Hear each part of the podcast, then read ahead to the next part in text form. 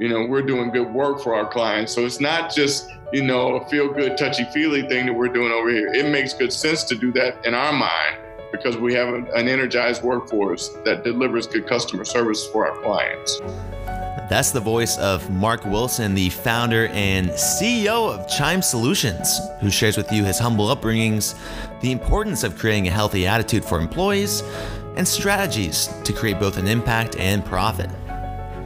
Folks, if you enjoy this interview and want to unleash your impact, claim your free Real Leaders Impact Awards special edition at real-leaders.com slash impact-awards and become the leader everyone loves. Now it's time for your uninterrupted episode. So without further ado, ladies and gentlemen, let's give it up for the real Mark Wilson.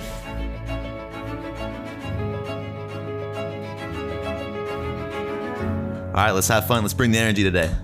All right, here we go. In five, four, three, two, and one. And welcome everyone to the Real Leaders Podcast, your number one source for impact leaders harnessing capitalism to sustain the planet, people, and profits. I'm your host, Kevin Edwards. Alongside me today, we have the founder and CEO of Chime Solutions, Mark Wilson. Mark, thanks for being with us today.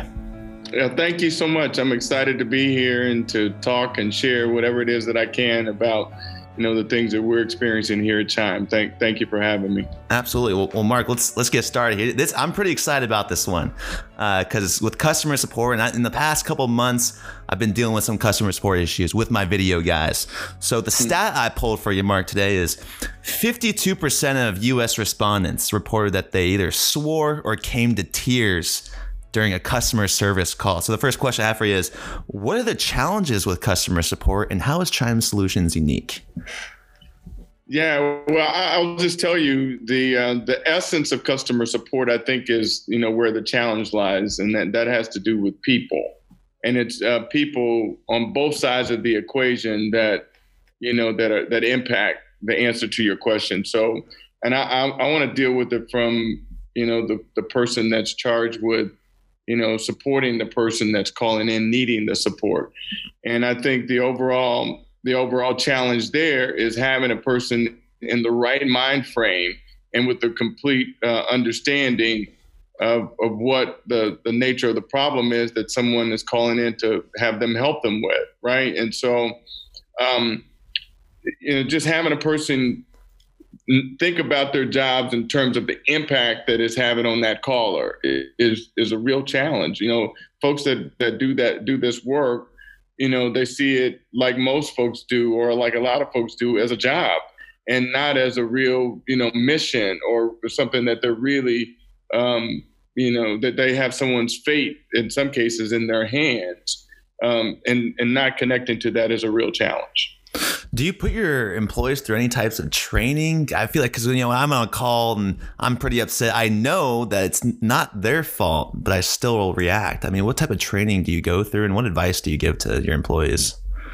Well, yeah, every client, you know, we're in because we are an outsourcer, we serve a number of clients, but and every client has a different, you know, rigor around their training. But most of the time, it's four four weeks or so of intense, you know, detailed training that a person goes through that puts them in position to be able to deal with the questions that they get when someone calls in. So um, yeah, there's a lot of training, but you know, so that's the technical aspect of it. Again, the essence of this, I believe, is the person that's delivering the service and their mindset, which mm. is where Chime is completely focused. Maybe different than those that we compete with to do this work. You know, it's we, we're spending all of our time trying to connect with our people in a way that makes them understand the real um, uh, seriousness of their of their charter. You know what they're supposed to actually do, what they're really you know responsible for, and you know we get there by trying to connect with them and letting them know that they are important and that we're supportive of everything that has to do with them while working here. Mark, that's, that's pretty interesting as well. And uh, what I was going to say is, I've never worked in an environment like that. I, I can't imagine working in a space where people are dealing with frustrated clients all day. How do you keep people so composed? Yeah, I mean, I'm glad. I'm really glad that you asked that because you know, as I just mentioned, you know, the psyche of the person that has to deal with someone that has needs or challenges all day, all the time. You have to focus on trying to make sure that you care for them and how they feel and how they're thinking. And so we spend all of our time on that. You know, I, I try to, you know, lessen the burden for our leaders, our you know the leaders that are leading the folks to you know to do the work, so that they can spend all of their time really focus on cultivating a, a good and healthy attitude. You know, um, we're just implementing all sorts of things. We just implemented a new thing where um, we're partnering with the restaurants around town, and we're trying to make it easy for our folks to be able to have access to a variety of restaurants. You know, so they, you know, we're um, we put together a platform where they can make orders, and we, you know, and we've negotiated prices uh, that are really uh, uh, inexpensive. And what that does is to, you know, keep our folks where they're being serviced and everything is convenient for them. You know, childcare services we're about to implement here, where you know folks can you know have that don't have the stress outside of work with caring mm. for their children. We're having that on on premise. I mean, just a few things like that that that, um, that, that demonstrates real connection and uh, our our company's connection to making sure our people, you know, feel like uh, we're caring for them. So maybe like taking the pressure and the stress off of people's outside lives has reflected in uh, that eh, maybe they can just focus on what they're good at. yeah, exactly. Stress. Exactly. Okay. Exactly that. Interesting. And and so, uh, Mark, uh, you're the founder of this company. I mean, what dr- like drove you to solve this problem and create this business? And do you have a story that pops into your mind of just like the worst customer support or the funniest customer support conversation you've ever heard? Uh, yeah, there's definitely a long and storied list of, uh, of client interactions that that have happened over the years. And you know i'm fortunate that i'm i'm sort of removed from it. And i just to right. hear some of what our um, you know our folks you know have to deal with on a day-to-day basis. Um, you know and more i think more the more compelling part to what you just asked has to do with the challenges that we're overcoming for the people that are you know, responsible for dealing with the problems of the folks that are calling in. And, you know, so we, you know, you ask why I got into this is that, you know, I worked corporately for a long time. And uh, in that, in one of the positions I had, I was able to, you know, be put into a situation where there was, you know, a need for some performance improvement. And we were kind of given free reign to try a few things with our employee base. And we just were very creative about stuff. And so I just kind of thought that if I ever had a chance to, you know, own a business and really be, you know, um, you know, flexible about the things that we would try to connect with the employee base, then I would go for it. And fate had it. I was able to, you know, I worked for, I, I grew up in professionally working for Dun Bradstreet, and they were my first customer. They gave me my first contract, you know, to to support them. And so, an experience that we had with one of the centers was the catalyst, you know, uh, for me being even interested in starting a business like this. Uh, so maybe elaborate more on, on that personal story. I mean, you said you were working uh, for you know, corporate America for a while, and then you said, if I ever had the chance to have this business, I could implement some of these strategies. Maybe elaborate on your personal journey to the founding of uh, Chime. yeah, I, am I'm, um, I'm a person that comes from very humble beginnings. Um, I, I grew up in the housing projects of Fort Smith, Arkansas. I left um, I, I, left there to go to college in Ohio. I attended um, our nation's oldest um, privately owned historically black college, uh, Wilberforce University. Um, that's a pride point for me because you know going to a school that has that distinction is definitely you know um, you know important. And I got a good foundation there. Um, but you know my uh, my upbringing and all the things that happened up to and including the um, educational experience are real drivers for our business model. You know, we're, um, I just feel like it's our responsibility as a company for what I think I represent, um, which is a person from, you know, modest means that typically gets, you know, um, overlooked and maybe not as many um, uh, breaks and shots at success that you know some that others may that I want our company to be so focused on being a catalyst for tapping into that you know that talent and you know that's generally overlooked. So we with intention our, our call centers are established in the highest unemployment areas uh, in the three cities that we uh, have established today, and that and we did that with intention, uh, so that we could go into a community and tap into to talent that I that I can identify with, and hopefully provide some opportunities for folks to do well and try to break, try to get at breaking some of the generational things that come with the challenges for those folks. So the opportunities, the job creation in these local communities was was big for you. Do you think your employees can can sense that uh, from from a leadership standpoint that they know that you come from those same humble beginnings? Um, a thousand percent, because it's you know we we talk about it you know, we every person that comes to our company, I personally go to each training class, and that's saying something. We we have uh, you know upwards three thousand or so people that work in between our centers in Atlanta, Dallas, and Charlotte. And I don't, I'm based here, so mostly that's centered in Atlanta. I don't get to get to Dallas and Charlotte as much for the classes, but you know, the same messaging goes to everybody, and that is, you know, we are on a mission here to make sure that those folks that may not have thought that they were, you know, worthy of the shot to be a leader or a manager or, you know, something more than just a person working that we want to represent that that's that that's not the what we want to, to accomplish for them. We want to try to provide an opportunity for everybody to grow. And it's worked. And I do think that everybody feels that and it feels like a family and it feels like a mission. And we're leveraging that, I think, to you know, to everybody's success. Definitely our customers' success. Uh, I, I, read somewhere the the mission was also like like ten thousand jobs by 2020 yeah. or ten thousand jobs by 2025. It's 2020 now. Where are we on that goal, and, and what's the vision going forward? Yeah, uh, we we just announced that goal by the way, like mid last year, and we're a third of the way there. Like I mentioned, we are 3,000. We opened uh, Dallas in October. Charlotte was just a little bit before that. And so our goal is to try to go to various cities in these underserved communities where there's a need for work um, and we feel talent and to establish uh, centers. And so um, we, we have, you know, four or five other centers to go and we we're on a good pace to, to get there.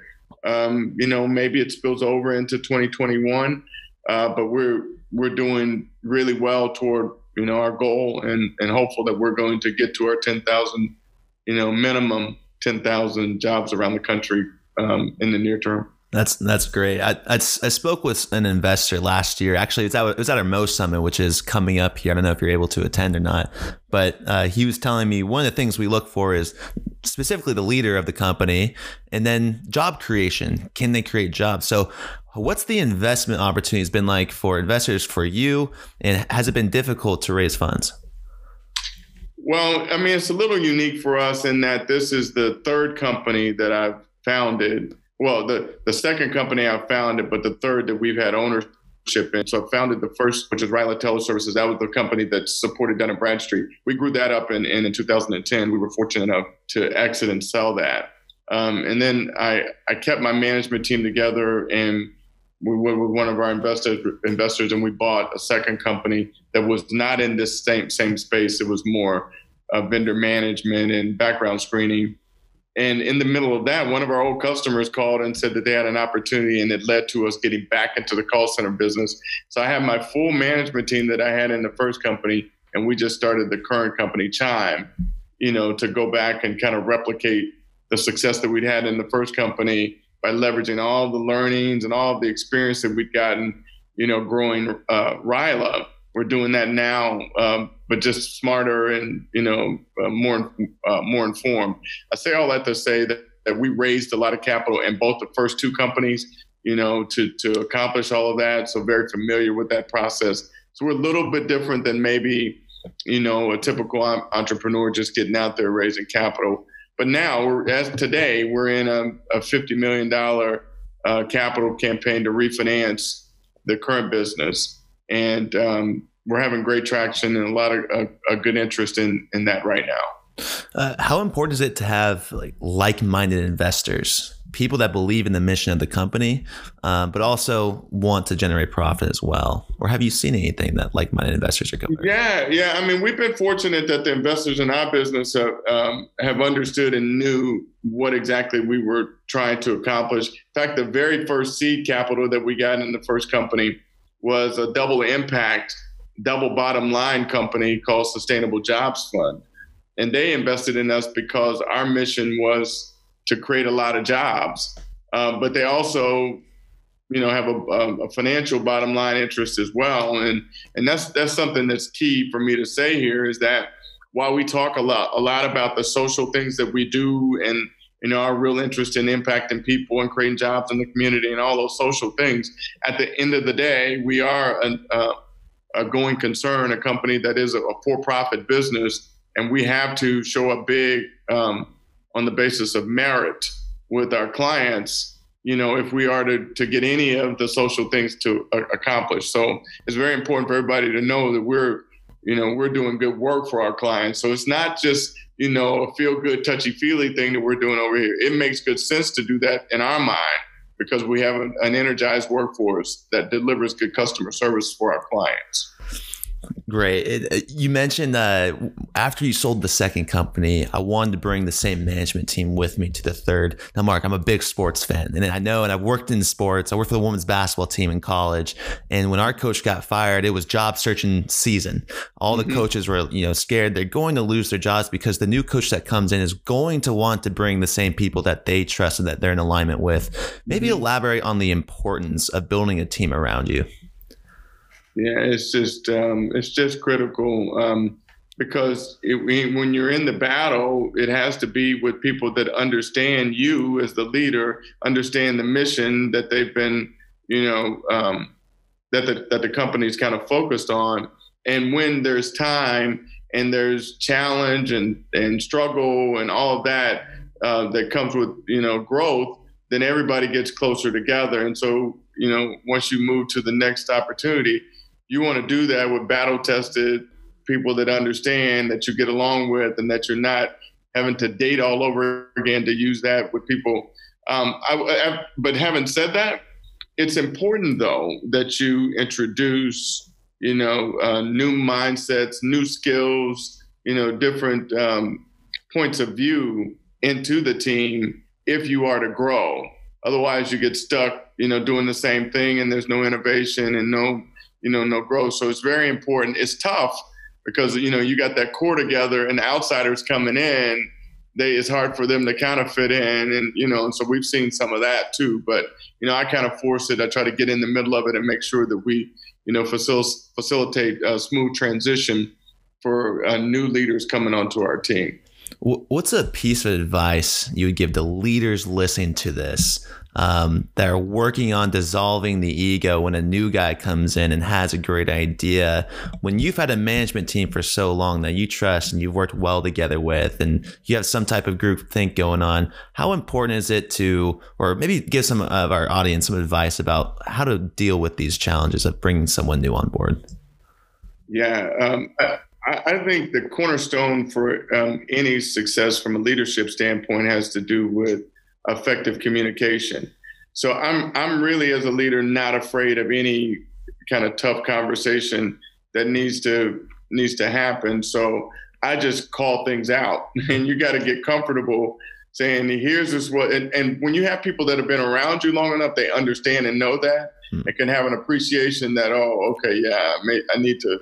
I need to take a look at that, and I need to have an appreciation for for whatever he just said but I think you know fostering a, um, a community where there is open dialect and, and dialogue and people are talking to to one another about the things that they don't like or you know things that they'd like to see change or the challenges or whatever. Just communication to me is the key and having an environment where everybody feels like they can talk uh, difficult conversation. The difficult conversation that might be, or a difficult question I'll ask you is, is what about AI's impact on call centers? I feel like it's it's more, way more prevalent nowadays. There's integrations with different social media apps to connect with people. How is AI impacting your business, and where do you see the future of call centers going?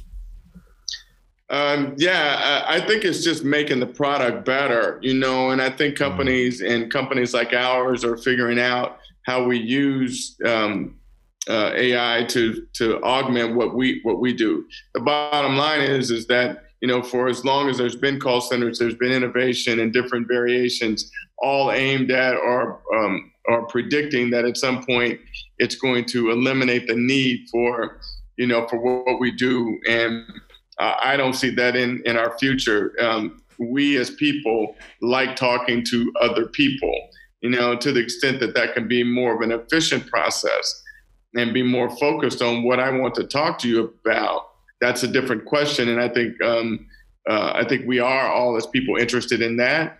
But at the, end, at the end of the day, we want to talk to somebody else about that thing that we're having an issue with. Hmm.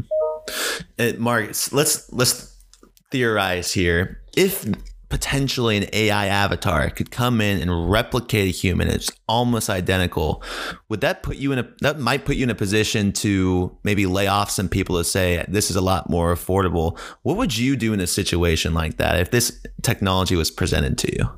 Well, I mean, the, the thing about this is that it, it is business, and when there are um, you know uh, advances in technology innovation that make things um, efficient and you know uh, and it and it's you know a trend you know but it's behind the scenes where uh, where a customer is concerned.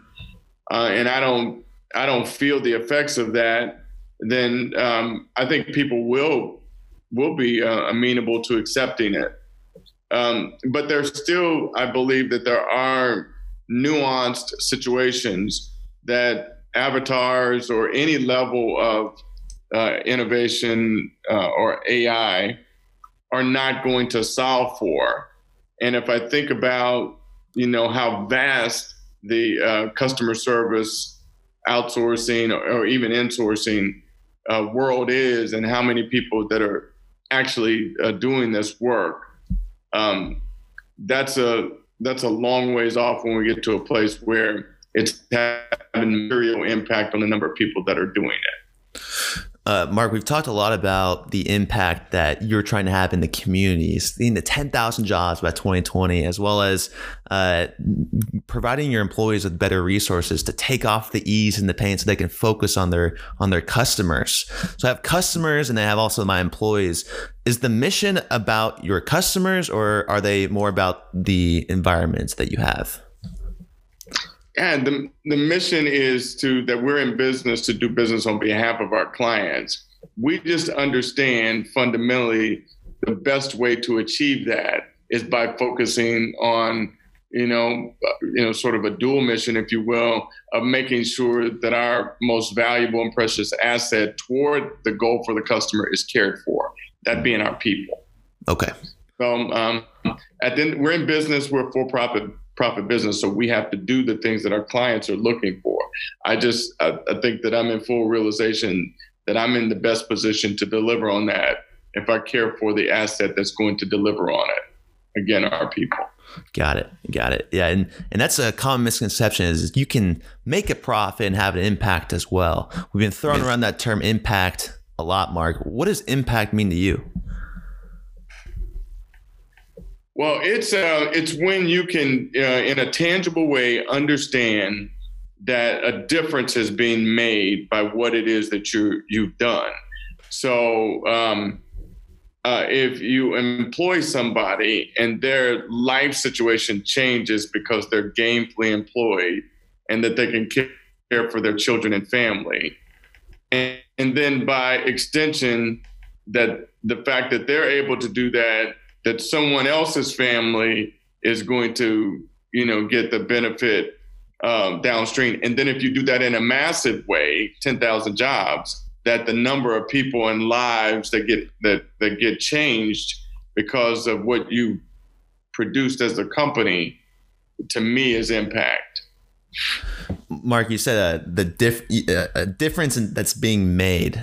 Um, could you tell us a story about a difference that you've seen being made in, in one of your employees or customers' lives? Yeah, there's one that, that comes to mind that I, I, like to tell, and I really like to reflect on it because it's, it's, it's really indicative of all of what we've been talking about here um, today. So we had we had one uh, young lady who worked for us who has grown grown up and got promoted, um, you know, since we started Chime into a, a pretty responsible position today. And she had started on her own initiative a process of trying to understand and uh, deal with her credit so that she could um, put, put herself in position to own and buy a home. And um, uh, my daughter actually works for the company and has responsibility for engagement and uh, and also quality. Um, was um, familiar with this situation and asked if I would personally talk and meet with this um, young lady about you know her credit situation and have her um, get the advice that I could give her. So we did that and we talked about a number of things. And I, I don't want to take any credit for this, but she then went and did a lot of things that we talked about. And and the end of the story is she was able to purchase and has purchased a home. Um, nice. And so so impactful because she is representative of a lot of folks that work here. We have probably you know 85 percent um, young women, a lot of whom are single, that work here, and you know, housing and home ownership and just housing stability for a lot are challenging.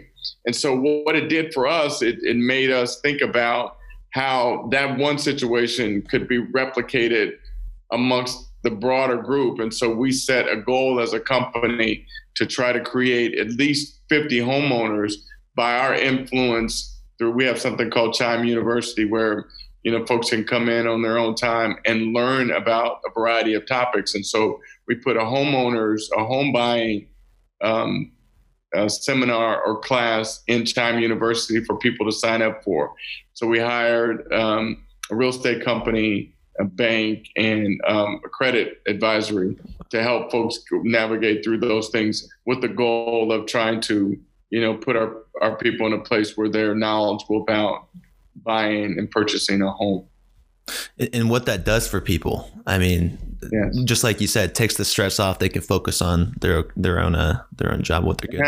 Uh, well, and it's generational too, right? So uh, sure. when when when one generation after the next are renting and never getting to homeowner status, that we as a company can be influential and impactful with helping to facilitate folks owning their own home and making it normal for their children to understand that owning a home is the is what the next step is hmm. as opposed to you know the legacy of renting and uh, not that there's anything wrong with that it's just the next movement the next uh, phase in life um, that we as a company want to have some involvement in and, and um, your word impact on I mean, it's it's exponential, uh, like you said, it's generational. I think that's that's so unique, so so so inspiring too, Mark. Uh, as a leader, when when this is all said and done, with all your experience, uh, with the the prior two companies, with Chime now,